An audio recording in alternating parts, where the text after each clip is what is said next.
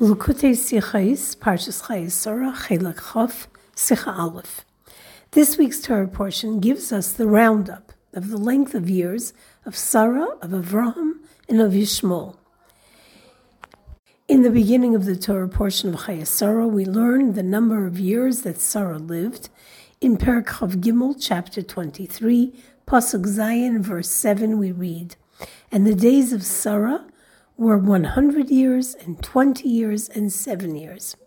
At the conclusion of the Torah portion in chapter 25, verse 7, we read, And these are the days of the years of Avram's life, 100 years and 70 years and 5 years.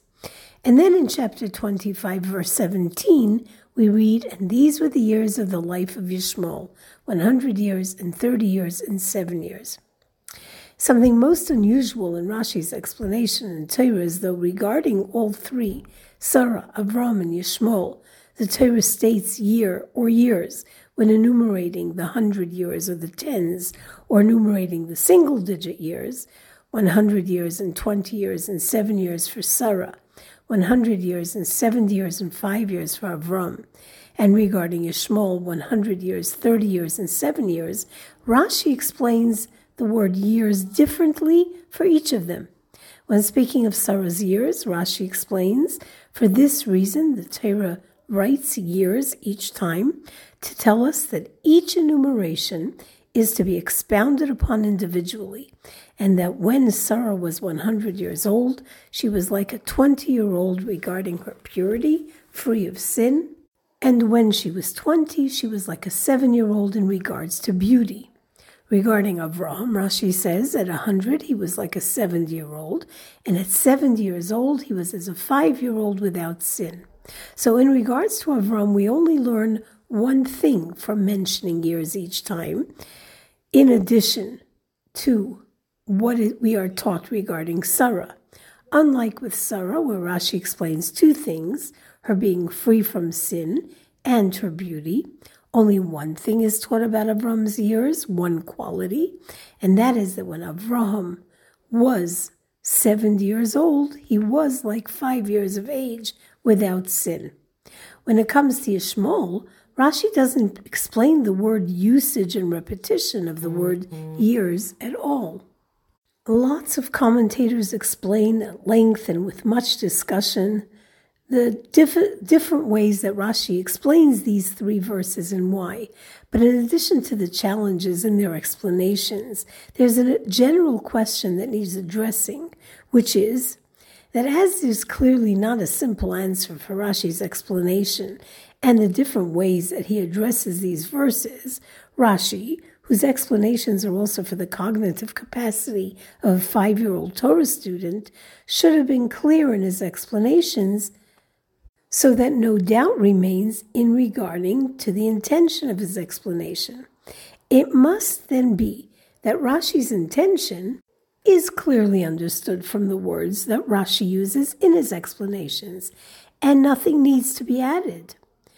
So, what is the explanation that is clear in Rashi? How do we understand this?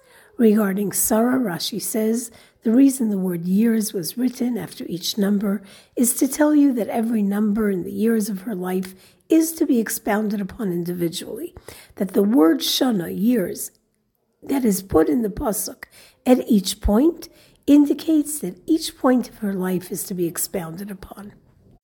This then tells us that when the Torah tells us the years of Avraham's life, there too, adding the word years at each point, there too, each point of Avram's life is to be expounded upon individually, and two details are to be gleaned.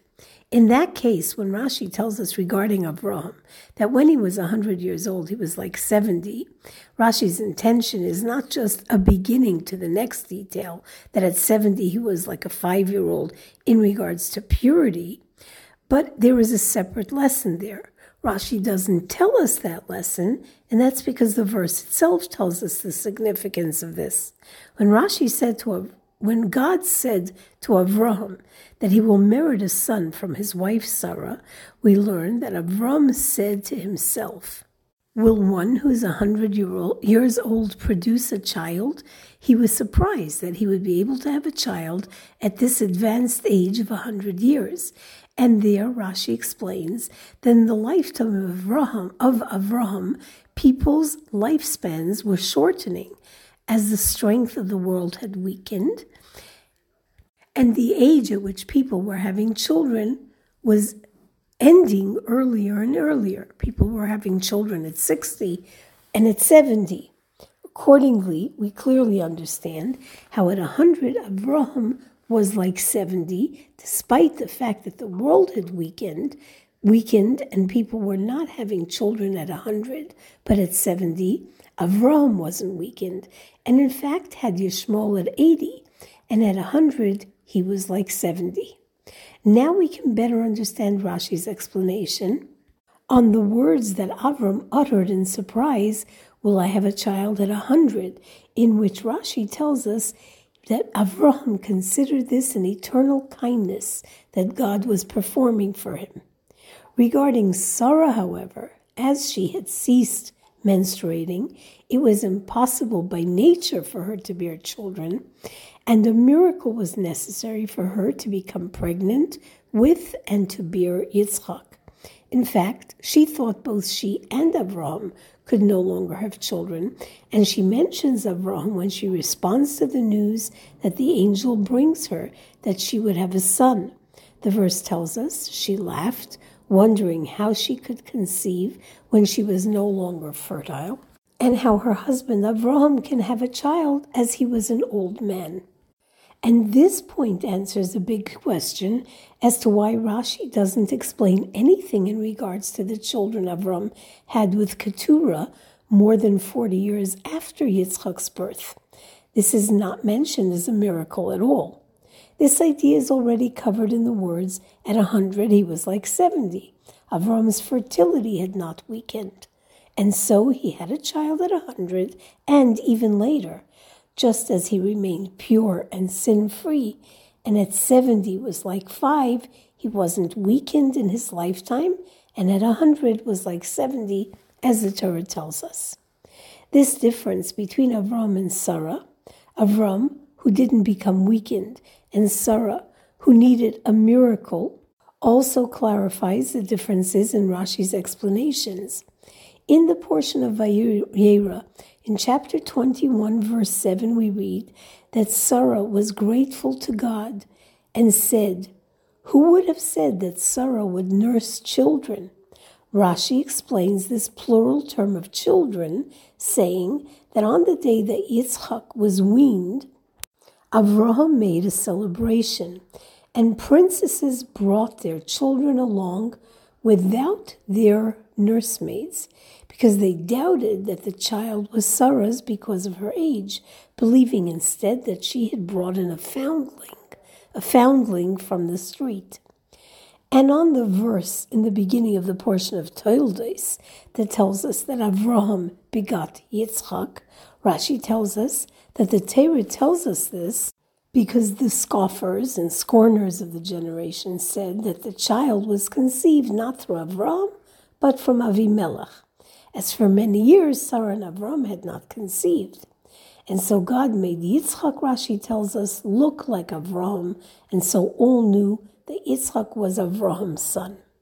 Why does Rashi tell us in regards to Sarah that the princesses, the women of lineage and importance, claimed Sarah didn't bear the child? Regarding Avram, Rashi says that the fools and scoffers of the generation said the child wasn't Avram's but Avimelech's. Also, Sarah's nursing children is proof that she bore a child, but it doesn't prove that the child is Avram's. And the princesses could scoff like the others who scoffed at Avram's saying that Avimelech had made her pregnant, because they too knew Avram was a hundred years old. In fact, the question is greater yet. In the Talmud, this is presented as one discussion. The Talmud states, Reb Levi says, that day, when Avram weaned his son Yitzchak, he prepared a great celebratory feast. All of the nations of the world were gossiping and saying to each other, See this old man and old woman who brought a foundling into their home from the market and are saying, He is our son. and they're making a big feast to bolster their claim. So Avram went and invited all the great men of the generation, and Sarah invited their wives. Their wives brought their children and didn't bring their nursemaids. And a miracle occurred, and Sarah nursed all these children. Still, people were gossiping, saying, if Sarah at 99 can give birth, it doesn't mean that Avram at 100 can father a child. Immediately, the countenance of Yitzchak transformed and became like that of Avram. Everyone then said, Avram fathered Yitzchak. This explains that at first the princesses only wondered about Sarah's ability past the age of fertility to have a child, but they knew that Yishmael had been born to Avram at the age of 86, so it wasn't that surprising that he had a child at 100. Therefore, too, it was just the foolish scoffers and not the important folk who challenged whether the child was Avram's. They were just finding something to scoff at, claiming that the child was Abimelech's. Now let's turn to the fact that there is no explanation at all about the quality of years in the verse in chapter 25 that tells us that Yishmael lived 100 years, 30 years, and 7 years, again mentioning years at each point in the verse. At this juncture, the mention of years each time is self understood.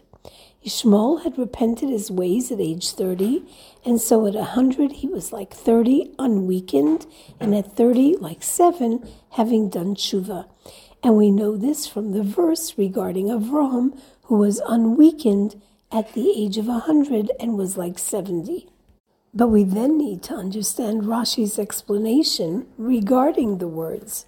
These were the years of the life of Yishmael. What does Rashi say? Why were Yishmael's years counted? Rashi tells us to trace through them the years of Yaakov.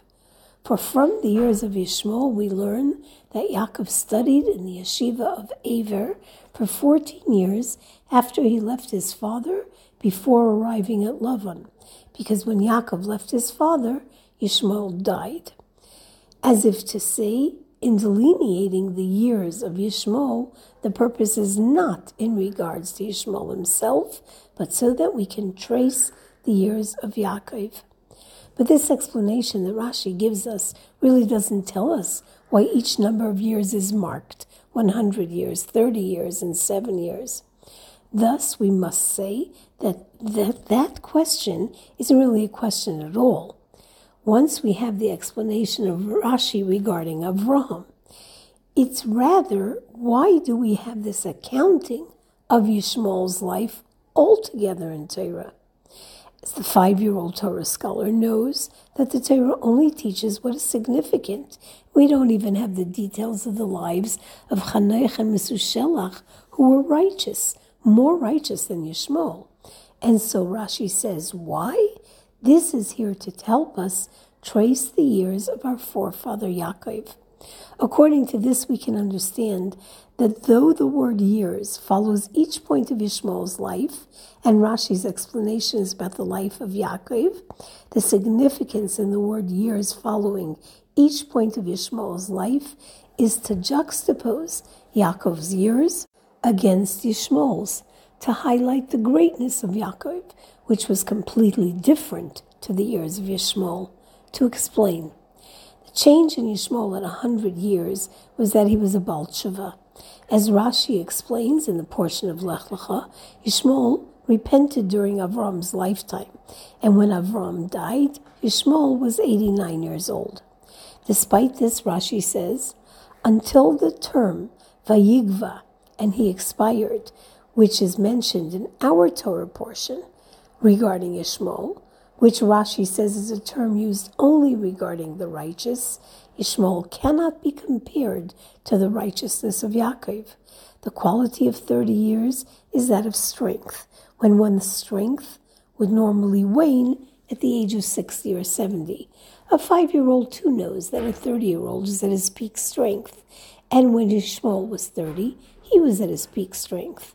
Nevertheless, Yishmael's strength cannot be compared to that of Yaakov, when at 77, Yaakov removed the stone for Rachel to fill her jug at the well, and this was only a description of his physical strength.